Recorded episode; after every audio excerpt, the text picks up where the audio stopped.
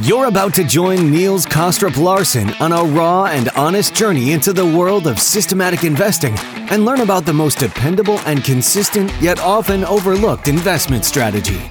Welcome to the Systematic Investor Series.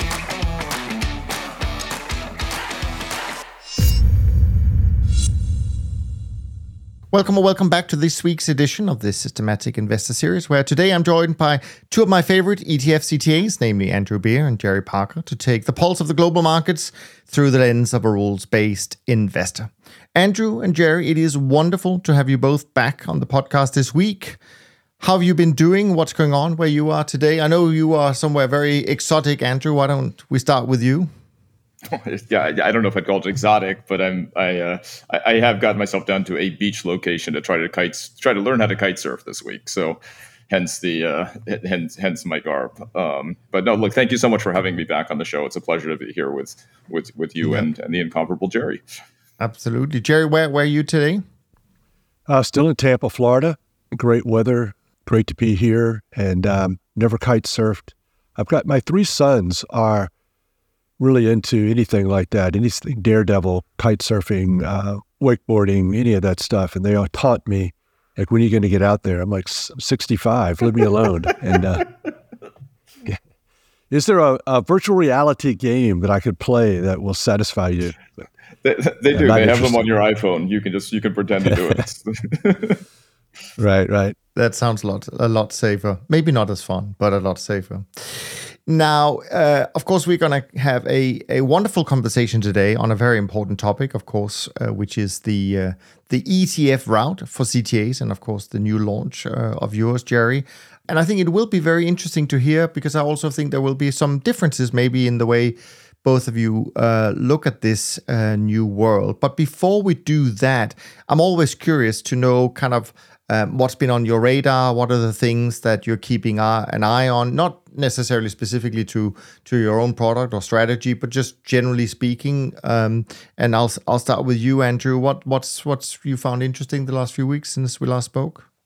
Well, I, I mean, to me, the thing that's been most interesting this year is just how how how incredibly hard it's been to make macro predictions. Um, and I wrote I wrote a, a you know one of my commentary pieces was about you know this economy. I feel like it's like this drunk stumbling across a highway and and you keep getting these big macroeconomic like 18 wheeler trucks coming in and they just miss it. And then and then it, it kind of stumbles into the next lane and it starts again. We've had all these you know really really daunting challenges. We had you know oil was going to go to 250 last year. We were going to have gas rationing in germany. We were going to have a collapse of the banking system this year. And yet the economy is still standing. And and and in the context of that i think it's been very, very difficult for human macro traders to trade it because if you'd said at the beginning of this year, you know, we're going to be right on inflation, it's going to be stickier than than we expect. Rates are going to be higher than they were, and yet growth would outperform value by 25%. You know, just kind of the you can get the macro right call, but still get the trades wrong. So I think it's been a it, has been a fascinating and really challenging environment, and I don't know if it's going to continue like this, but but it's certainly been interesting to watch. I think that's a great point, actually, um, which obviously speaks to um, our way of looking at markets for sure. What, what, about you, Jerry? Besides your own launch, which I'm sure has taken most of your focus, I'm, uh, you know, what is there anything else that has hit your radar so far this year? Well, just trading wise, you know, I think the good old trend following got us positioned correctly in the bar, uh, stocks when uh, the people were doubting the rally and st- still doubting it, of course. And maybe it won't turn into be too much, but at least we're positioned correctly just by following the trend. And at the same time, uh, supposedly higher rates are negative for stocks, but we stayed with our short bonds uh, because they pretty much stayed in the downtrend as well. So I think it's um, I'm happy to I think to have on the correct positions, even though they may not work. Uh, but sometimes uh, trend is a better indicator where the markets are going than all the talking we hear uh, and all the logic we hear from the rest of the world.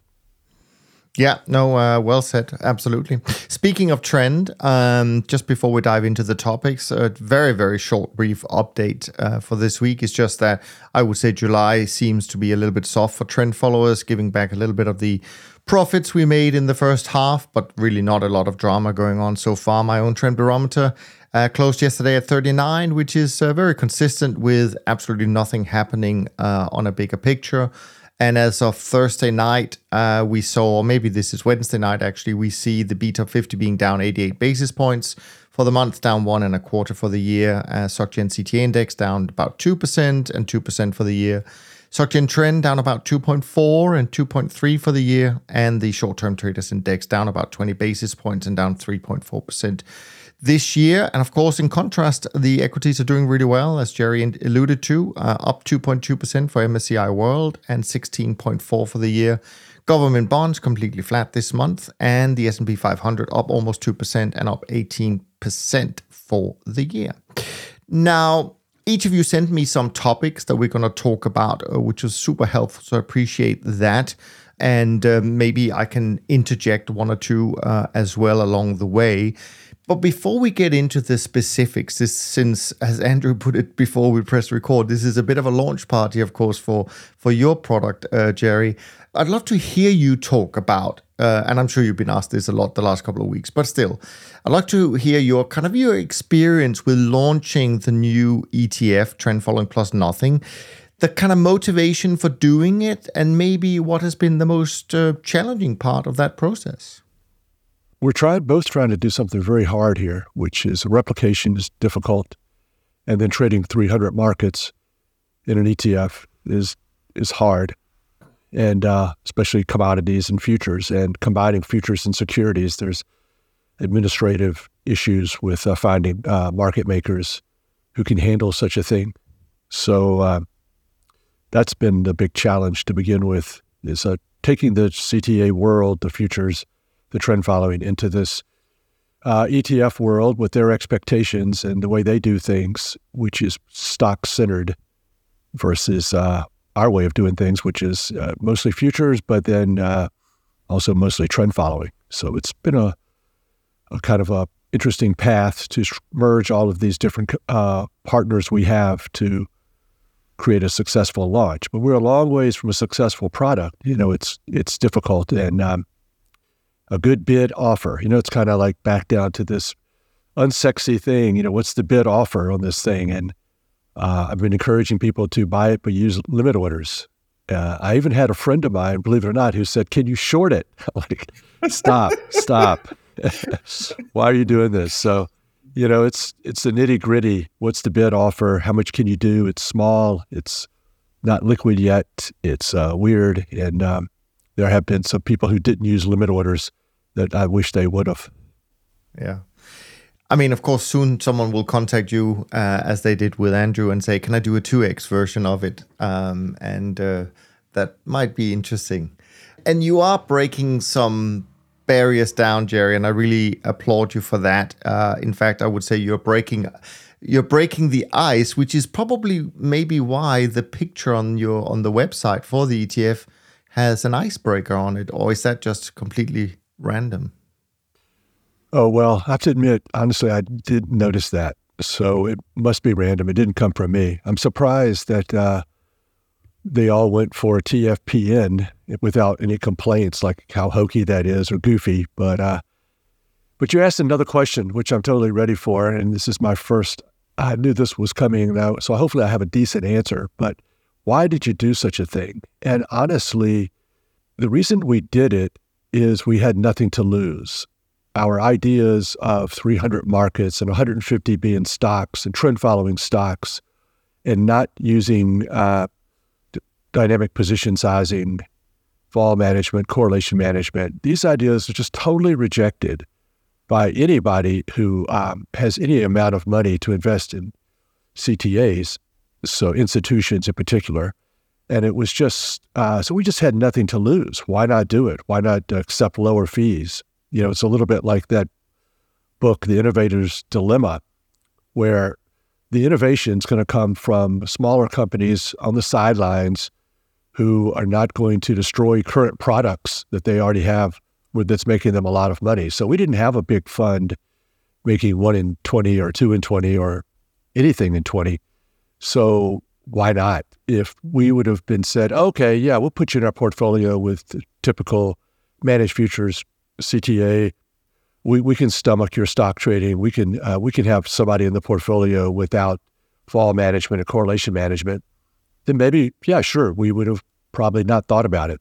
But with absolutely nothing to lose and only uh, coming up with um, this idea that well, we'll have to raise a lot a lot of money to offset this really really low fee. Uh, then let's give it a shot and see what happens. Yeah, no, I mean, cool, great stuff. I'm excited to get into the conversation, and um, so I'm gonna I'm gonna s- uh, start off with some of the topics that uh, Andrew uh, wrote to me, and I'm kind of just kind of sort of uh, read them as as they came through. I don't think I've changed much, uh, Andrew, in what you said. But you made a comment, I think, yesterday on Twitter, uh, Andrew. Maybe I can start with that, where you asked the question: What should the role of trend following be in a portfolio? and how you thought that you and Jerry might have different views. So I'd love to hear what you think, Andrew, in terms of what the role should be, and then we see where Jerry uh, might um, agree or disagree.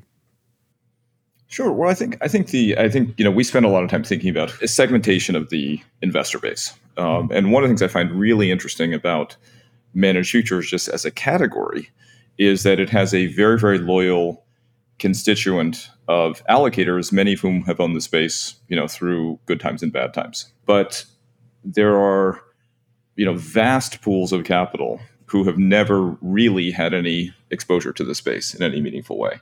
And so when you look at the ETF, so the first thing is, you know, what's the vehicle you choose? In the ETF world, you know, for reasons we've described in the past, is, is really a greenfield opportunity. There just hasn't been a lot of good stuff. Um, a lot of good products have been available. And so we thought, you know, why not do that as opposed to competing with a lot of guys who have great products in the mutual fund world? Um, and then within that category, there are very different investors of different different kinds of stripes. And so, you know, we try to focus on a specific type of investor that's that is really building asset allocation models. I mean, BlackRock came out with this extraordinary prediction a couple of weeks ago where they said, you know, the current size of the model portfolio business in the US is something like $5 trillion. And they think it's going to $10 trillion over the next five years. Um, so, you know, 20% growth roughly over that period of time. And so, you know, and that's an area that if you look at, you know, us plus Jerry plus Mount Lucas plus uh, uh, First Trust plus Wisdom Tree plus Corey Hoffstein, you know, we are collectively two basis points of the ETF world and a fraction of it's just a fraction of the overall model space. So again, our focus really is on those guys because those guys, and I think part of what you know what Jerry's describing is their world is very bucketed. You know, they have very specific buckets and they want things within those buckets that behave like the bucket is supposed to behave. And that usually means something that's index like. Um, so our approach is really to focus on those guys and try to basically say, look, if you want something that's index like and fee efficient and all these other things, and you like ETFs, then that's what we're trying to provide. Which is, you know, and I think your point about Jerry breaking new ground is that he's bringing something to market. Um, and again, huge congratulations and and um, you know, welcome to the sandbox. Uh, is you know what he's basically saying is, look, for you're, you're a sophisticated allocator, you can see beyond the limitations of those buckets, you're looking for returns. You know, you want to wake up in five years and have had made more money in a more compelling way. We're going to give you a way of doing that. And you know, so we we think the approaches are different, but they're also serving different constituents. Jerry, so Andrew is hitting for the um, uh, the the model portfolio allocators, and that's where he sees that trend following fits uh, into a portfolio. Uh, how do you see that, and and how what what are you what are you thinking in terms of where you think the growth might come from for for for the your new ETF? Well, I think I think it's going to come initially from, or exclusively from retail. I think there's a lot of pent up demand for trend following, trend following, and they don't blink an eye at trend following in a lot of stocks either. So I've had so many people tell me, please do not water this down. Please don't. Uh, please give us all the markets and, and the stocks. And uh, so we've tried to do that. And I've heard that Andrew say that, yeah, we are getting most of our assets from retail or models and not from institutions. You know, we'll all accept institutions. Eventually, you know, maybe they'll come through uh, the ETF or other vehicles, but uh, wherever it comes from, we'll take it. But I think right now, it's pretty much uh, going to come from not not from institutions, retail people, and uh, the models and things like that. I think that uh, Andrew is managed futures through and through. There's no other way I, that I know of to get access to the top 20 uh, CTAs in the in the managed futures space than through Andrew.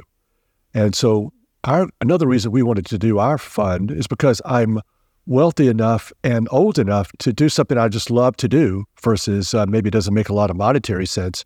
And that is to create the best vehicle for trend following for me, that, in my opinion. So then that would be this 300 markets, 150 of them being stocks. So that's what I wanted to do is put that out there. And that's much different than CTA managed futures and the SocGen, which doesn't trade equities. Uh, one of our competitors, Mount Lucas, just put out a paper the other day saying you should not be trading equities in managed futures. So we have a lot of disagreement on that. I mean, I'm in the minority. I'm a, it's a disagreement of 99% to 1% me, if, if, if I'm even 1%. So, um, so Andrew is managed futures. I am CT, I'm trend following diversified.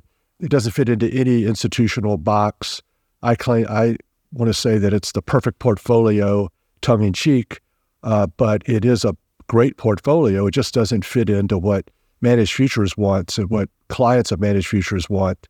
But it does seem to be, at least initially, a lot of uh, individuals, retail, saying, of course, sure, this works for me. I love trend following. So it's a trend following lovers fund versus a managed futures fund.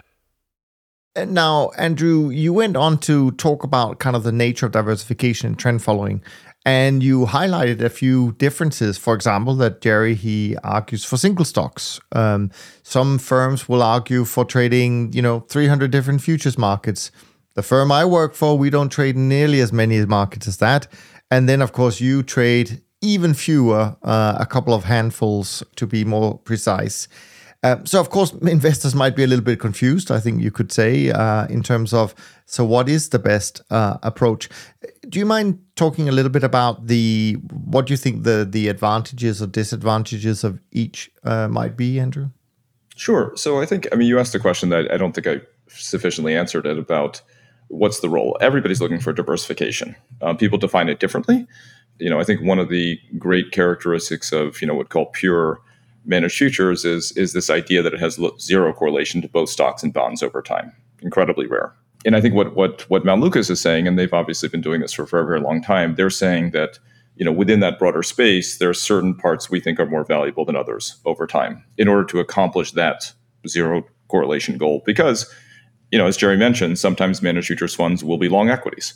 Um, and so you will see these periods periods of higher correlation, but over time you expect it to be close to zero. Um, like I think, I mean, I think the metaphor that I think of, and maybe it's in part because of where I am, um, is trend followers in general have what what I would call wave detectors. You know, they're they're looking across the sea, the whole expanse of the sea, and they're trying to find different waves. Most of the time, there aren't big waves across most of the sea, but occasionally you're going to have these periods where you get these kind of punctuated, really big waves. And it's very, very rational in that context to be having this discussion about how many instruments you should have. You know, is Man AHL's evolution product better with 300 instruments versus when you get down to their flagship diversified fund versus a more limited pool, and if they come with an ETF, presumably an even more limited pool. You know, how much do you end up losing, gaining, or benefiting from it? And I think when you're looking, when you're when you have trying to detect waves, as Jerry says, um, you know, you're trying to find waves wherever they are. What we're doing is a little bit different in that we don't have our own wave detectors. What we're trying to identify is, is clusters of waves and what's driving that. So if you have a cluster of individual waves, even if they're across different markets, but they're being driven by, you know, more like a tide underneath the surface, then what we're saying is we've identified the tide because the wave detectors have found, have identified um, this tide, and we're just going to implement it in the most efficient way. And if that's the 10 year Treasury futures, what we're not saying is we think everyone is betting on the 10 year Treasury futures contract, but rather that's the most efficient way to get exposure to this cluster of, of individual waves. So I think I think both strategies make perfect sense, and I don't have a an opinion as to whether 40 is the right number of instruments versus 300. Um, I assume, you know, I generally think in, in diversification, you get diminishing returns beyond a certain amount. But Jerry's also doing something very unique. I agree with all of that. And I think it's easier for Andrew to replicate the 20 because there are 20. And it's also easier because they are using dynamic position sizing and they are uh, reducing positions in big trades sometimes due to increased correlation and increased uh, volatility. And we're not. So we're out here cowboy gunslinging and letting this volatility and these grains, wow, check out those grains, as you mentioned, you know, and the sell offs and some of the sugar and the cocoa and the wild. We're doing nothing. You know, we're not minim- we're not taking positions off and sort of trying to smooth things out. And so we're going to have a big outlier uh, versus uh, the SocGen 20, which is not probably going to allow one particular trade or group of trades to get too crazy. They're going to scale back those bonds when the vol gets really high, as you've spoken about, and we're not. So every now and then, we're going to pick up an outlier in sunflower seeds or uh, white maize in South Africa. That um, and not only that, not many people trade it, but also we're not going to scale it back. So it's going to be difficult to for instance, replicate us or uh, for the SocGen to look like us because um, we're just doing it so much different and in a way that very few people like. The reason that those 20 have all that money is because they don't trade like me. So it's a very different way of doing things. And uh, when you do it our way, it does matter if you uh, add more and more markets, hundreds of markets, because you pick up these outliers and they're spread out over more of the data rather than being clustered. If you're a managed futures CTA and you're continuing to kind of like, hey, I don't like that outlier thing, it's getting a little too crazy, my volatility is way more than what I planned it to be, then the 65, 70 markets is okay. Because like last year when the pound get out of control and the yen gets out of control, meaning they're really volatile and really profitable, those trades get scaled back and they start looking more like the euro. So yeah, uh, just trade euro and yen. That's not a big deal. So I, I agree that there's not a great reason to add, keep adding market up to market if you're using dynamic position sizing, but it does tend to uh, be a, a, decent reason to keep adding if you're doing more the classic caveman, pure trend following without doing anything about the vol. I mean, it that kind of sounds intuitively uh, correct, Jerry, but what I see in the industry is actually that most people, uh, and and you refer to the big ones as, as, doing dynamic position sizing, which I don't know for sure, but I think it's probably true. I think most of the big ones actually trading three, four, five hundred markets. I don't see them trading, you know, less than a hundred. So I don't, I don't know. I mean, I don't personally know if one has to, you know, offset the other or uh, as as such. Uh, I, I I just don't know if that's yeah. I guess my point was I could see I would agree with the argument I think that uh, Andrew is making and I think you've made that they continuing to add more and more. It just makes less sense. Uh, you don't really. It's not uh, critical to do it if you're not uh, you know letting those profits really run in the traditional trend following way. That's all I'm saying.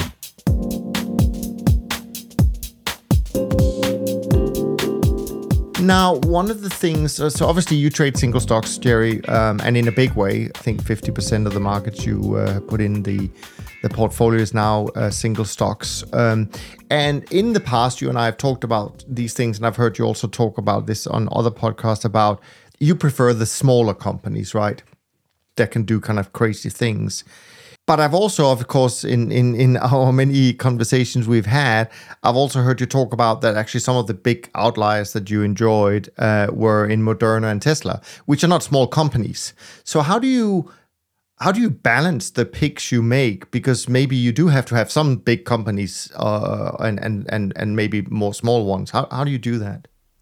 That's a great question. People ask me all the time, how do you choose? It's a little daunting task if you want to trade all the futures we can handle that. It's pretty easy. We just trade them all, and it's not that many, 100 or whatever. So, But boy, then you're faced with thousands of equities. It's like, how are we going to make these decisions? And so I make them just based upon diversification. And uh, there's no reason for me to trade a thousand, but I just try to find, you know, 150 really diversified, weird, uh, smaller, as you said, smaller cap companies that uh, don't have a lot of diversification. Maybe they have one uh, one business line, and if some fundamental comes through, it could possibly um, move move move that stock in a in a big way.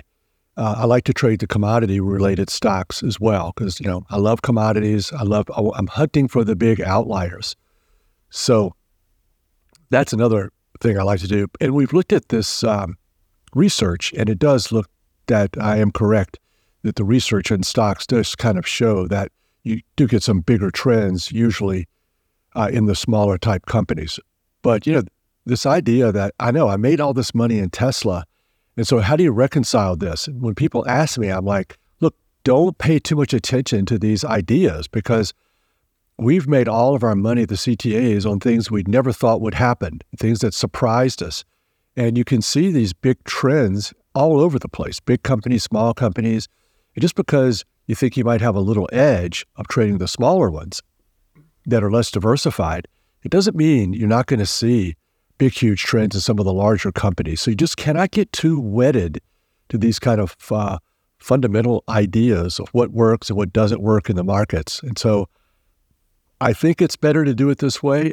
It's it's a maybe it's it's a good uh, marketing story as well, but uh, you never can uh, discount things that could happen in these markets. And um, it's just a long game over a long period of time, over 30 or 40 years. I think following these ideas, my systems, my ideas will work out pretty well and, and be, the, be better than some of the other ideas. But at any given point in time, you can see the exact opposite of everything you believed in start to work.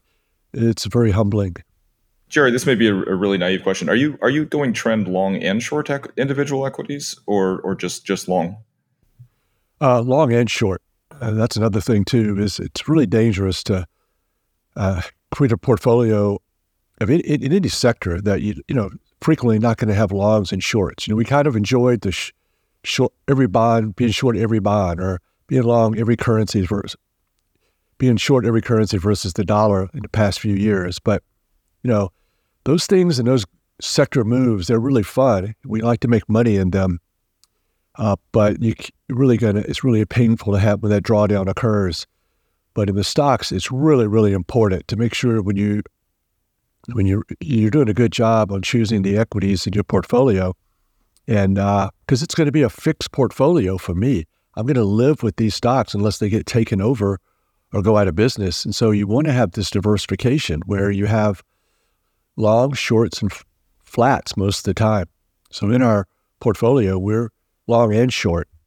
Do you find though that you're generally generally long biased in that since equities generally rise over time?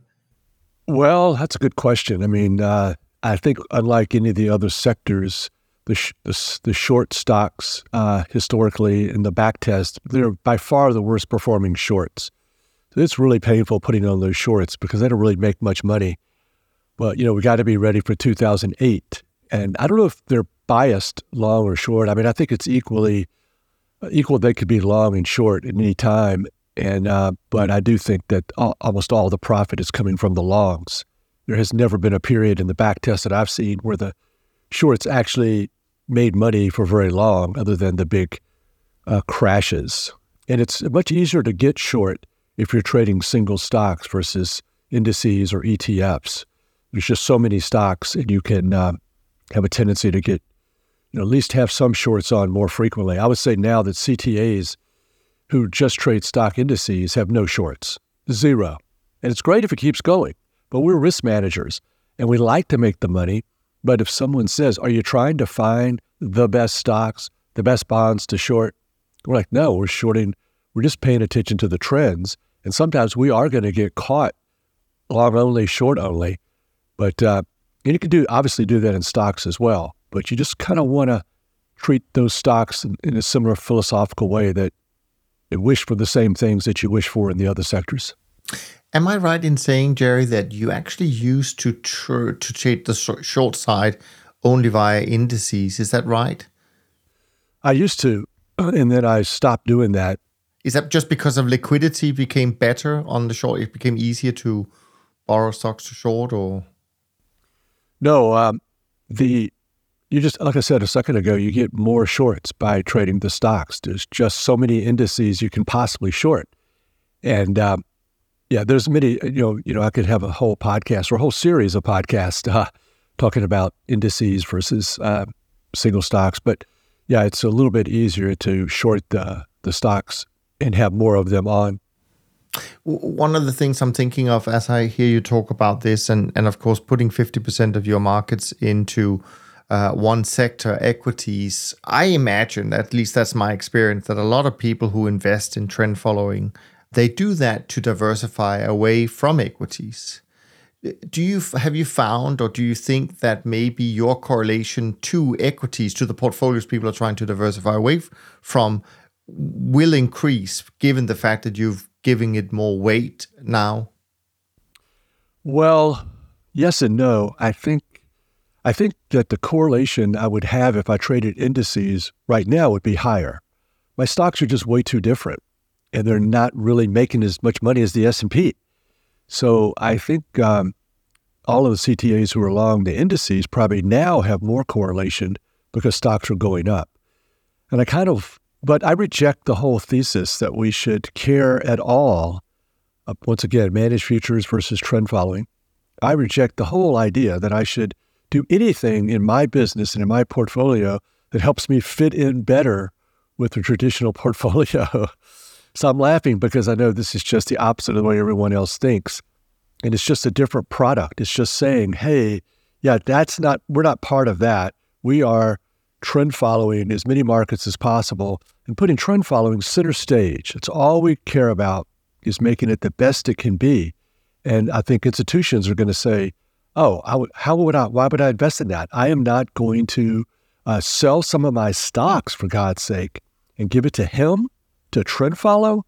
That's just too weird. Uh, retail uh, people who love ETFs and who love trend following, they say, hell yeah, I want a stop loss and a trading stop wrapped around every market I trade.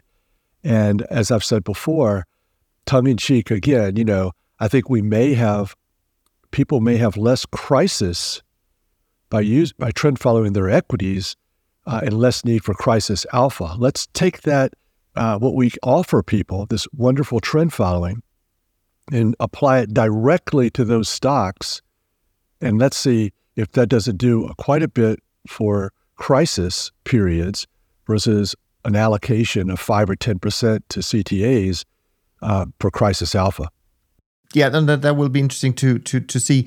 I don't agree hundred percent in terms of if we, and I'm not sure that's really what you said, but I don't think we as an industry really design our portfolios with that in mind that it has to be a crisis alpha, except a few. A few people will do that. They'll do it by capping the allocation to equities or removing it.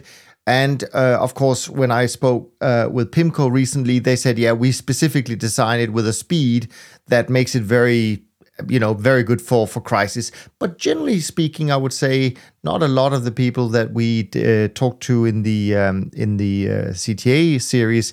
Uh, I would say has has that in mind. It's more just a, something that comes out as being, you know, doing pretty well during crises. Yeah, I, I never did that when I traded. When I was in managed futures, I was knee deep in managed futures uh, in the 90s. And um, I would never do that. And I don't think it's necessary. It's um, we, we offer this diversification because of the currencies, commodities, and interest rates, long and short. And frankly, adding trend following to equities or stock indices does create a bit of a difference than buy and hold. Yeah. Now, interestingly enough, on this vein about the equities, and, and we have a lot of topics we should we, we need to get through, but but there was one question that came in uh, when people heard both of you were coming, uh, but it is a question for for Jerry. It's from Oliver, and he says Jerry has a good argument for going long equity in trend funds instead of just short and flat. Um, but most investors will have long equity allocation at almost no cost.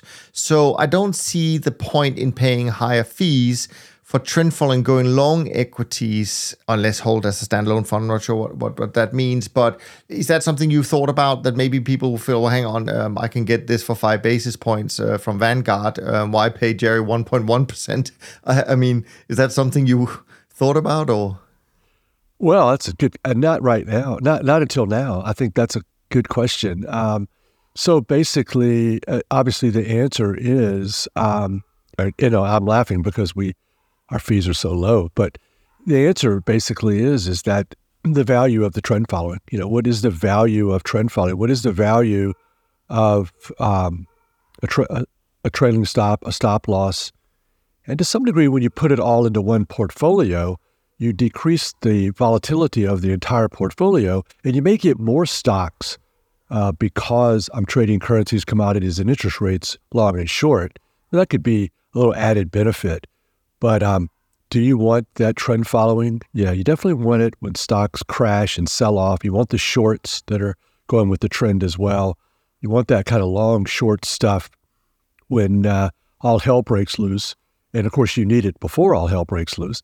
And uh, but you don't need it. You discount it. Ho hum. Why would I pay for that when equities are having a good period? So, yeah, I mean uh, that. But that's an interesting question. I like it.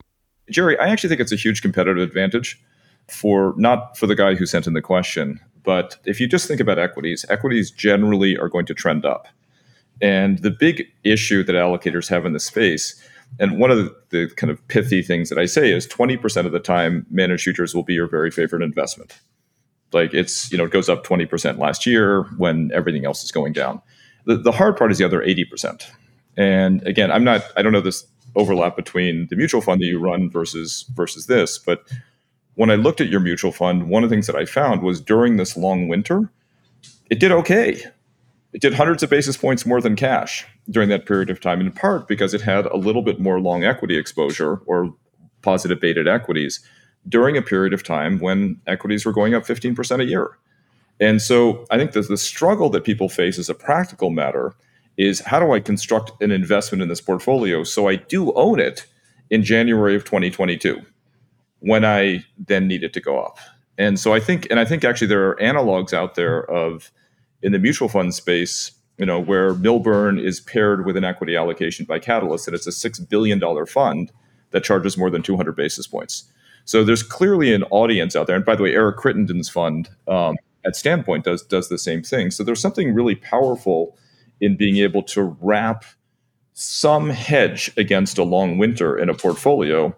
And so I think, you know, if I was talking to allocators in your space, part of it, that's kind of the way that I would frame it is that is that actually a little bit of equity allocation is great. I can tell you a really funny Eric story. Uh, he's going to disagree with it. I'm really going I'm going out on a limb telling it. He's going to say it's not true, but he's a good friend of mine, and he told me I'm going to have this mutual fund with 50% stocks, indices, long only all the time, 50% managed futures. And I said, Oh, you can't do that because you'll be charging these people uh, half your 1.5% fee on the long only buy and hold. The same question Niels just asked me, right? And uh, he came back and he said, uh, I listened, I listened to his marketing idea much later, and his idea was that no, that's not how we do it. We have 100% of our assets in the managed futures piece. And rather than doing treasury bills with the excess, we put them into indices.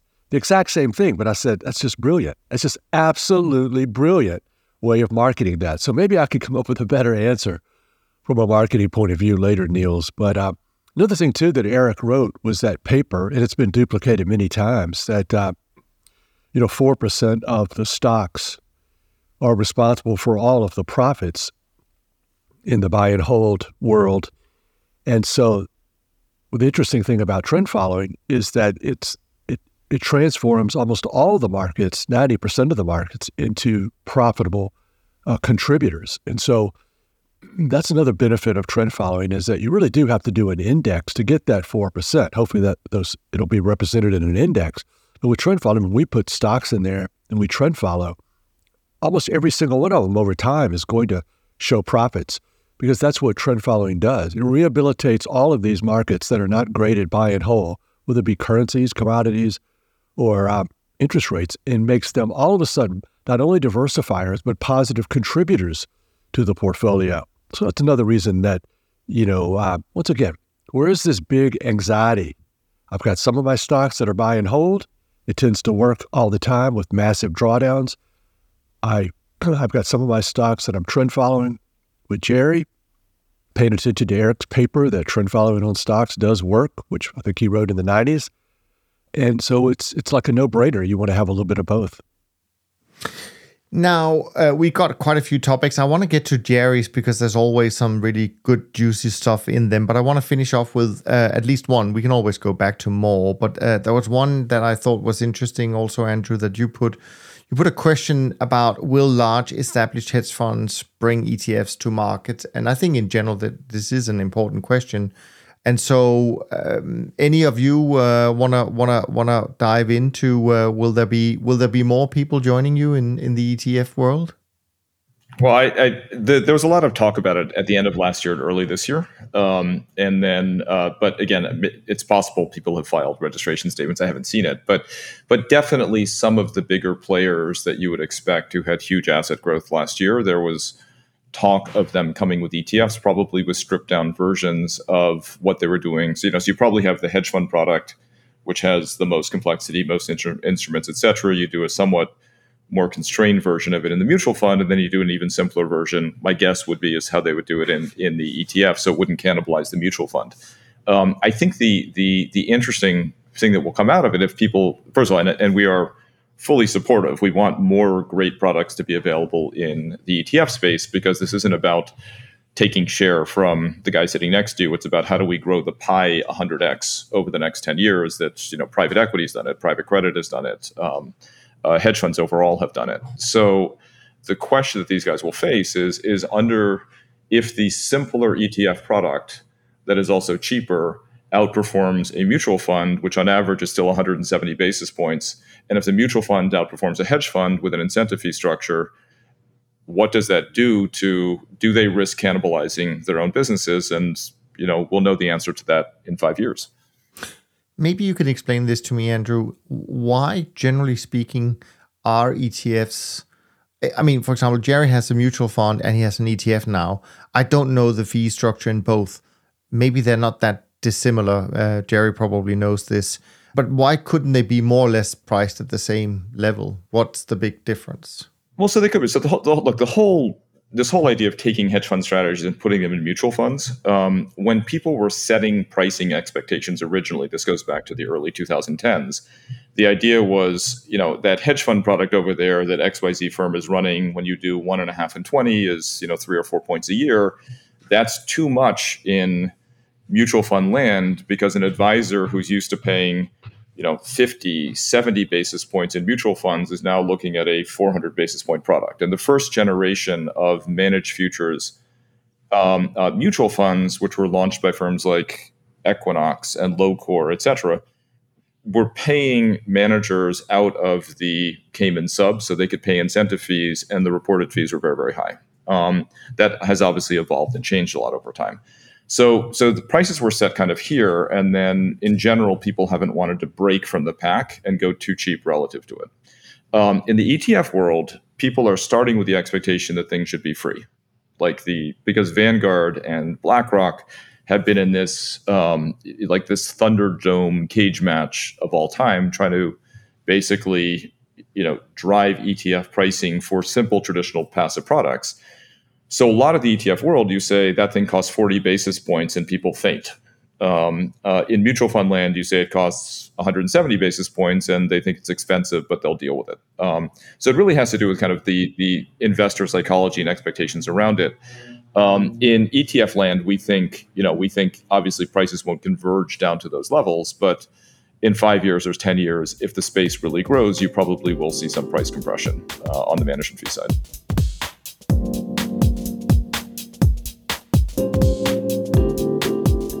Now let's jump into some of your uh, juicy topics, Jerry. Uh, thank you for sending them over. First one, which um, kind of took me a little bit surprised, was Are we in a hedge fund CTA fee bubble? What's going on here? Yeah, you you know me so well that just trying to make you laugh and make you say something controversial when, when I can't really back it up. It's just uh, so normal. But yeah, you know, we keep reading about um, these uh, pass through fees and hedge funds, and you just can't get enough of the multi strats, and they're willing to pay anything, yoga classes. I tweet about this stuff sometimes. And, uh, and I think, you know, and you're shocked you know, you're shocked, Niels, and Managed Futures is shocked and upset by Tim got very upset. And uh, some of the arguments does come across as just trying to uh, criticize ETFs or replication, just comes across as uh, trying just to protect the fee structure. So I think it uh, it will be shocking uh, if this uh, lower fees and this ETFs do come about, and it's more of a normal type of a thing that uh, CTAs and managed futures has to accept, and what are what are, what are they going to do? Rather than complain and get on podcast and talk about taking uh, food off your table, uh, this is this is the norm. And um, I was one of the first adopters of mutual funds, and I received an incentive fee and a swap, and that has all changed dramatically. Now we're up to ETFs. Now we're kind of giving it away for free, and uh, but this may be the beginning and something that the managed futures has to uh, has to deal with their own version. And you're like, well, we deserve this money. Yeah, we all deserve it, but it's the very competitive marketplace. And as you, I think you said once before on your podcast, um, our fund is not a watered down version, and I don't think Andrews is either. And so this is another shot across the bow. Now they're willing to work for 100 basis points, and it's not the watered down version. And I would even classify ours as uh, the index version, the beta version. But hold on, as you know, it's very difficult to beat beta sometimes. Uh, it's hard to beat the S&P, and I think it's going to be hard to beat classic trend with 300 markets. Um, so I do think that even though I think the fees are definitely justified, and I don't even think about the fees that uh, CTAs charge at all, I do think that the marketplace is very brutal, and it does have a tendency to change, and um, it's the it's it's really dangerous to be caught flat-footed and try to talk your way out of it. Okay, so I mean, obviously, this is probably an area where I've expressed some concern. And if I take my analogy, Andrew, he's very good at analogies, and I can't really think of one right now, except for maybe low cost airlines they certainly disrupted that industry, but I don't think it's necessarily been a great experience always to get on a low cost airline. But eh, am I hearing you correctly here, Jerry, saying, okay, so you you kind of you you kind of smell where the industry is going. You you think that fees eventually will come down and has come down. So why don't I just and I use the word, you know, as you know, uh, a little bit in just saying, yeah, we're going to give it away for 50 basis points plus some costs for the for the uh, for the platform. But of course, you come from a world where incentive fees treated you very well, right? I mean, that's kind of how you build um, your your business. So you're not philosophically against perfor- uh, performance fees, I imagine, but you just think this is where it's going to go. So I might as well be the first one to really go out and disrupt. Is is that kind of somewhere along the lines? Not really, because I think the first question you ask, I said, um, no, I wasn't predicting that. No, I'm not being nice. No, I don't think this is where it's going. I had no choice. I had no other way, no other reason. I, I was just in a fortunate or unfortunate situation, depending upon how it plays out, that I had nothing to lose. Uh, we couldn't. Ra- we've already raised more money in our ETF than we've raised in the past four or five years and uh, in our private fund. So I hope it continues. I'm not sure, it, uh, but no, I'm not predicting. Uh, you even called it, Niels. Um, oh, by definition, if you're charging less money, and I'm smiling, everyone. I'm smiling. I'm not, I'm not offended. then that means you're a bad manager or something like that. You no, really... I said lower fees may be negative alpha. That's what I said. Right. That's what I said. That's right. That's right. But you know, but I wasn't uh, thinking of you, of course, Jerry. I was thinking of comparing the Bridge Alternative Index with the SocGen CTA Index. oh God we're forever friends, and uh, you cannot offend me. So, but you know, Niels, in America, and I think in Europe as well, we are very, the history of business is that we are very used to getting things cheaper and better. not just in stock indexes, not just uh, 50 basis points down to five or four, uh, free trading on Robinhood, but it's everything in America. Americans, except for healthcare and uh, college education, we get we're continually in this type of society, markets, free markets, educated people, free countries, Europe, the U.S., and Asia, and everywhere around the world. If you have that type of system, you're frequently seeing cheaper, it's better. What do you, know? So you can take that to a certain limit. And this ETF wrapper, people love this wrapper.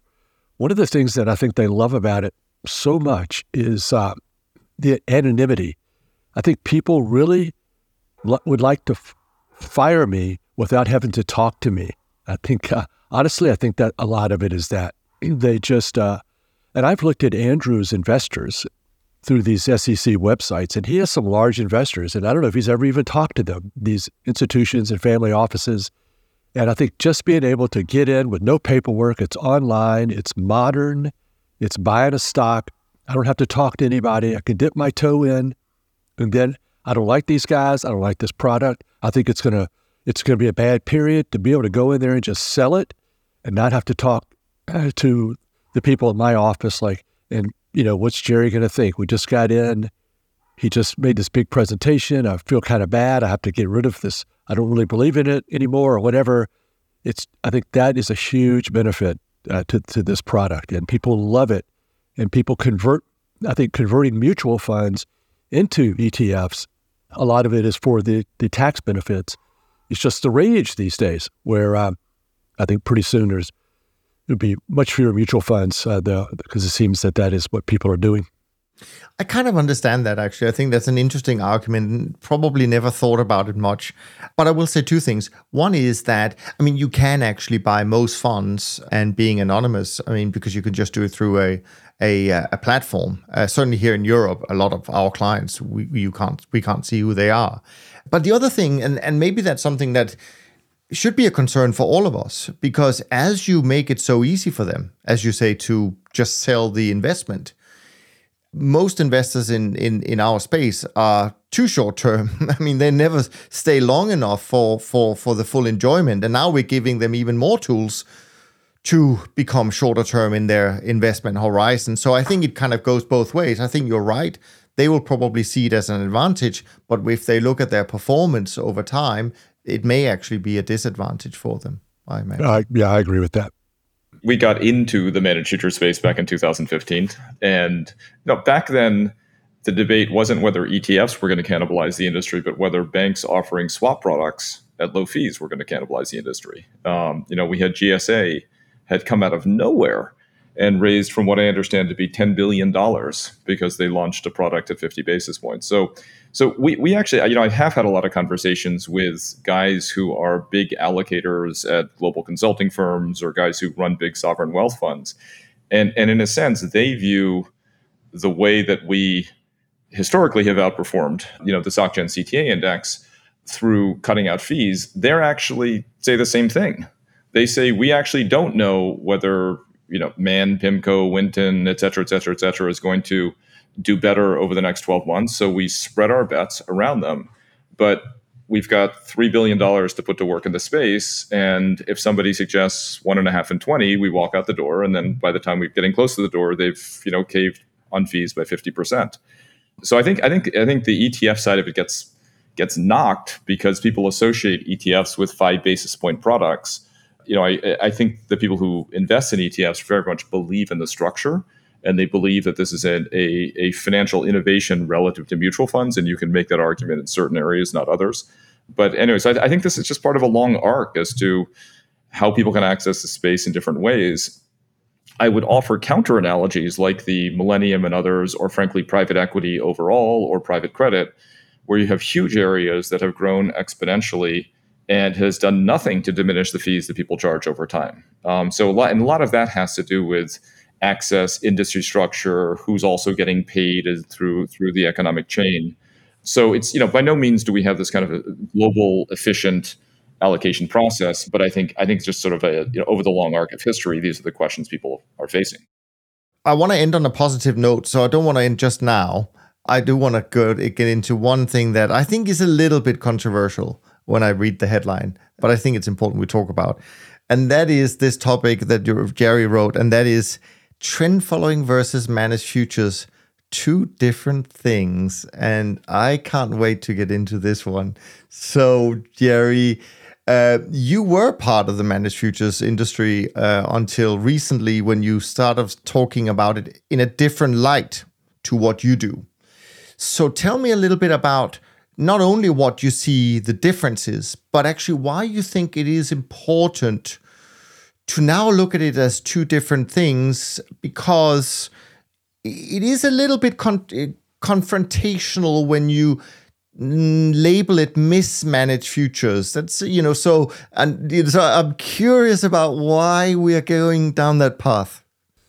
Oh well, I think it's uh, in my best interest, you know, to to go down that path, and I think a lot of the CTAs on your podcast, and I just would say that uh, I I can't think of anything I've enjoyed more than that series of CTAs. I mean, that was so much fun, and um, you guys, you and Alan did such a great job. I loved it I've listened to them way more than once each. I tweeted about them. I really, uh, it rivals Market Wizards. And I, I liked it more than Market Wizards books. It's the updated version, and you need to do more. And they were just fantastic. Well, but we'll do one with you next week, Jerry. Yeah, Remember yeah, that? Yeah, well, I'm, I'm so honored. and I was going to save that, those compliments and what I felt about it to then. But, uh, but look, those guys don't hold back, Niels. They do not hold back on their advocating what they do and how they do it and how wonderful it is. And there's a couple that got me going and uptight to make fun of or, or in their own way uh, describe the turtles, Richard Dennis, one in particular, who continues to say, well, we hit, you know, we, we invaded America and we, all our competition was this group of turtles who their mentor came off the floor of the Chicago Board of Trade and jotted down a few rules. And this is, they started trading. So it wasn't much of a competition for us to use our PhDs and our fancy computers. And that's just not very true. All of that description is not. But, you know, uh, I think as, as you've probably encountered as well, when you're in a, in an industry in, in a niche like we are, you do go to these conferences and you are friends. You do try to be uh, gentlemen and gentle ladies but there are times where you do see the need to, in public or private to step up and talk about the differences and why you think yours are better. So, little old me alone, trading equities with trend following, not using dynamic position sizes, sizing. Who else other than me, Rich, Moritz, Melissinos, and Mulvaney? You know, that's not a very, a very big group. Three hundred million dollars total under management between all of us, something like that, standing up for ourselves and trying to say, uh, okay, we like really believe in this trend following stuff, letting profits run, one entry, one exit, and a stop loss, no d- dynamic position sizing. This is all we have. This is all we've got. Most people don't like it. They totally much prefer managed futures in the SocGen 20. And uh, that's probably not going to change, but at least let us show the differences and the the value of hunting outliers with hundreds of markets and our little philosophy and make the distinction between because uh, we're not going along with these improvements and involvements in managed futures that has made core trend following less pure and more of um, know, vol management, correlation management, dynamic position sizing. Not none of that has anything to do with making an argument that it's better or worse, or that uh, it's certainly I'll make the argument all day long. It's what people prefer, for God's sakes. Who, who can who can deny that?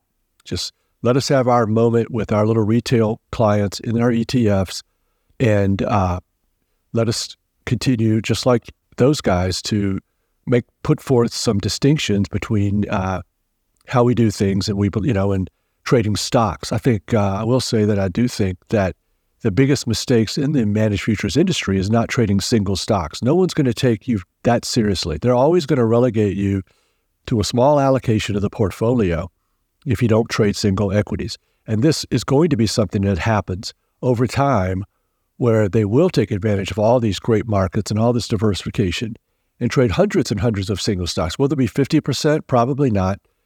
But it'll be a huge chunk. It'll be a welcome addition, and it will make the CTAs more of a go to portfolio and a standalone in a portfolio rather than always, always having to be this sad story of we're put on this earth for one purpose only, and that is to add some sort of crisis alpha or something along a, a traditional portfolio, just like the KLM, just like the Mount Lucas article.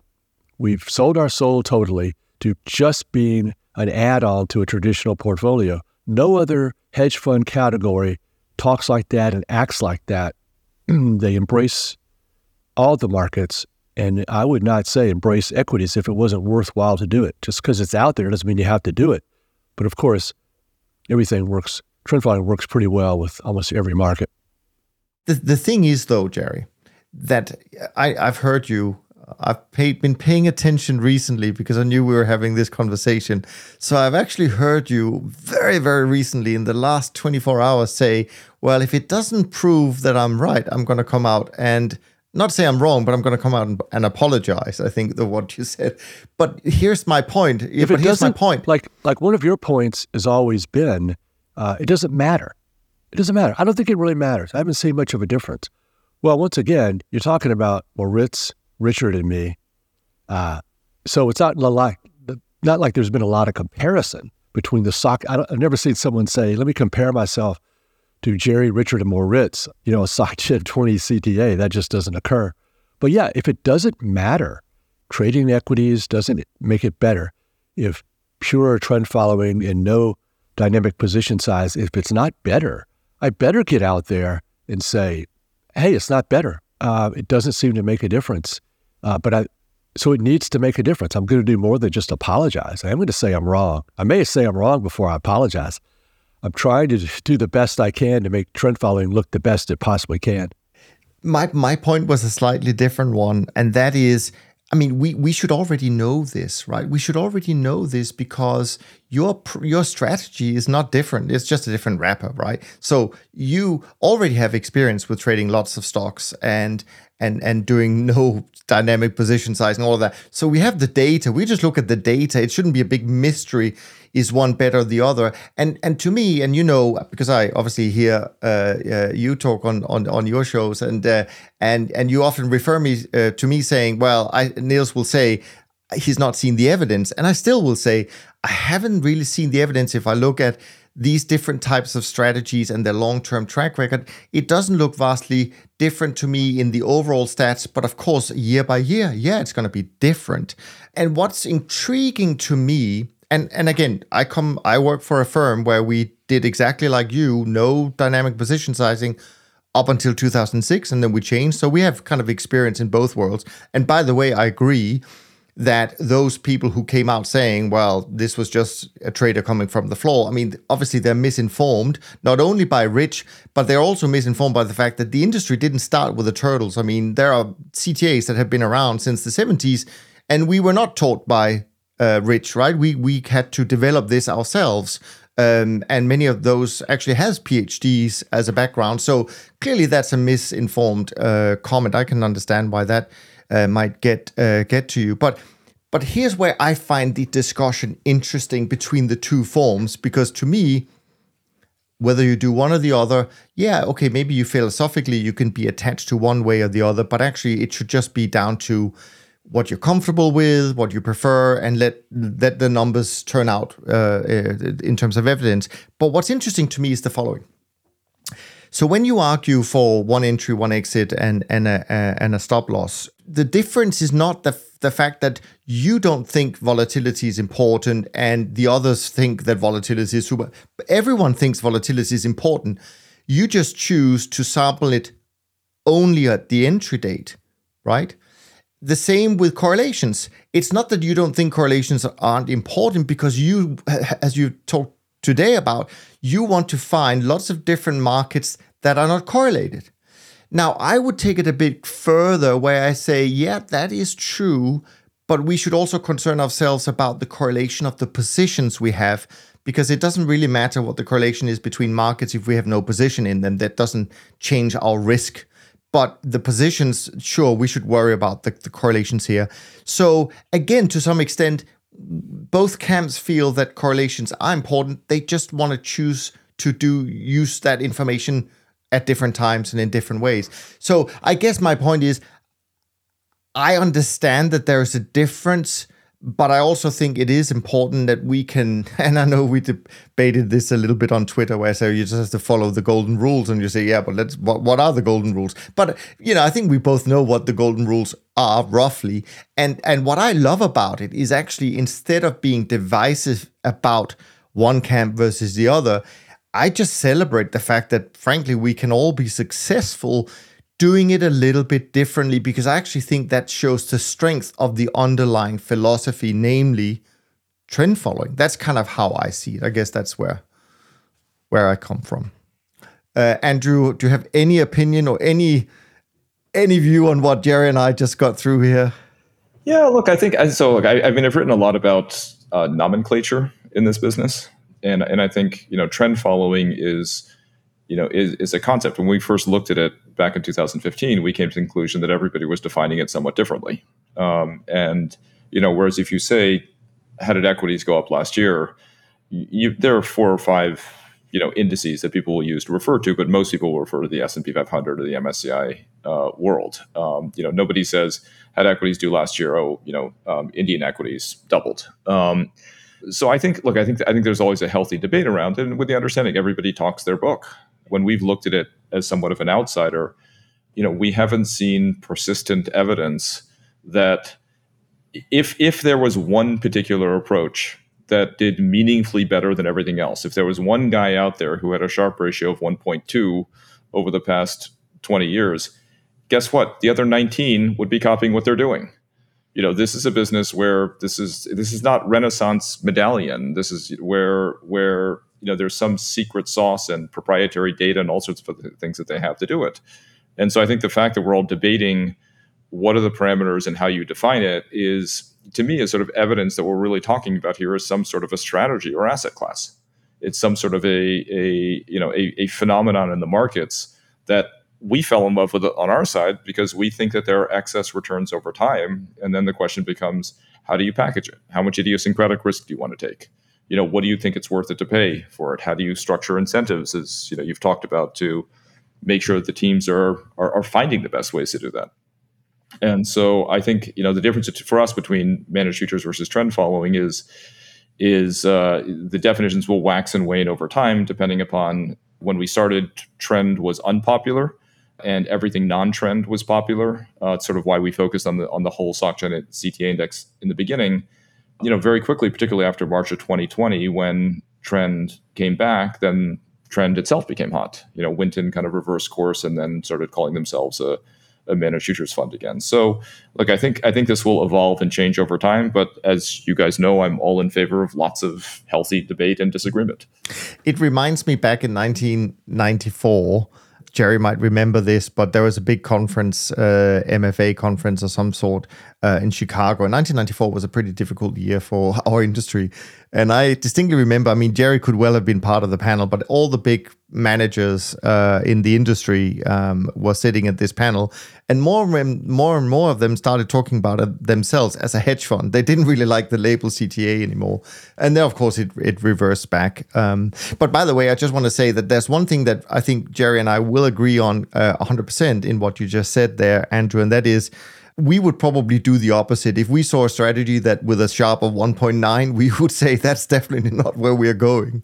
Um, but that's just because we think that's not possible for a true trend following uh, approach. And it doesn't need to be uh, that. I want to finish the conversation and wrap it up, but I want to give you both the opportunity to. Um, just bring up anything that you think uh, we we have missed uh, in our coverage of the CTA ETF uh, space. Um, anything that springs to mind, Jerry? Anything that you that I forgot to bring up? I can't think of it, but maybe after Andrew goes, I'll. Um, okay, fair yeah. enough. Well, I'll, I'll, I'll, throw in one. This is actually more of a shout out to Jerry and his icebreaker carving a new approach. So one, one of the things that's driven the growth of ETFs on the equity side is the fact that they can be more tax efficient. And um, and when you have long equity positions in ETFs that have material gains, so if Jerry had had a long position in Tesla for five years, um, his investors in the ETF would not have realized a capital gain um, uh, on that over time if if properly structured. And he's working with the right guys on the on the ETF side. So in, in, one of the innovations that may come out of it is that Jerry may be carving a path where you can take a portion, not all, but a portion of managed futures returns in an ETF and make it somewhat more tax efficient. Uh, it's not something you can currently do with futures, um, although we know a lot of people trying to figure out ways of making it more tax efficient over time. It's a, it's a structural quirk between ETFs and mutual funds. Um, but you know, but that's sort of the holy grail is if you can figure out a way to do this and make it tax efficient and give people crisis alpha and do it at reasonable fees and give them daily liquidity. And you know, so hopefully, maybe maybe in five years we'll be having that conversation. Oh yeah, I did see this one uh, note that I made. Uh, was int- I enjoyed really enjoyed the pod your last podcast with Rob, and I think the, you titled it. Uh, well, one of the things you put on Twitter was is trend following a trend follower a trend following ETF a good or bad idea? And I, I agree with you guys. It's no, not necessary uh, if we're inside of that ETF. If we're we're handling the trend following, and so you can safely buy the dips on the trend following. And over the years, I ran research on this very question of, you know, buying. Uh, when's the best time to buy uh, Chesapeake, or I think it was I was using Chesapeake and Winton at the time to see if I got different results, and I didn't. And the results I got was there was no difference between buying in a downtrend after losing months or buying after winning months uh, because it's a positive game, and we are winning over time, and you can't predict. There's so many times I've told clients, do not buy now. I'm up 20% for the year. It's just February and I ended the year 60 up 60%. So if you don't buy the new highs, you're going to miss. I mean, look at Dunn last year. When should you have bought Dunn? After a drawdown? No, no, no. Whoa, what a mistake that would have been. So it's a great investment because you can, uh, will give you one pass in your entire life of buying dips. And that's with your CTA trend follower because they're playing a positive game and they're winning over time and it's just as equal to buying a downtrend as it is a new equity highs. You can't predict these things. Yeah, no, absolutely well said. And yeah, there was actually a question we had uh, last week if you can, if you should trend follow a trend follower, and and uh, I certainly uh, remember that uh, when Bill Dunn came to the office, he would always use the quote saying that the best time to buy a trend follower is at the bottom of a drawdown, but the second best time is today. And I think that uh, is is actually uh, what you said as well, Jerry. Now, this has been amazing. I really appreciate uh, your time. I think a lot of people will have thoroughly enjoyed our uh, CTA ETF uh, discussion today, and I'm sure there will be more to follow uh, as Jerry's new product um, launches and get, it gets into its stride. And if you do enjoy these conversations, why don't you head over to your favorite uh, platform where you listen to podcasts, leave a rating and review. We very much appreciate it. Next week, I'll be joined by Nick Baltas from Goldman Sachs. So make sure you send your questions for the upcoming episode always info at toptradersunplugged.com is where you can send them to. From Andrew, Jerry, and me, thanks ever so much for listening. We look forward to being back with you next time, uh, next week. And in the meantime, take care of yourself and take care of each other. Thanks for listening to the Systematic Investor podcast series. If you enjoy this series, go on over to iTunes and leave an honest rating and review. And be sure to listen to all the other episodes from Top Traders Unplugged. If you have questions about systematic investing, send us an email with the word question in the subject line to info at toptradersunplugged.com and we'll try to get it on the show. And remember, all the discussion that we have about investment performance is about the past, and past performance does not guarantee or even infer anything about future performance. Also, understand that there's a significant risk of financial loss with all investment strategies, and you need to request and understand the specific risks from the investment manager about their products before you make investment decisions. Thanks for spending some of your valuable time with us, and we'll see you on the next episode of The Systematic Investor.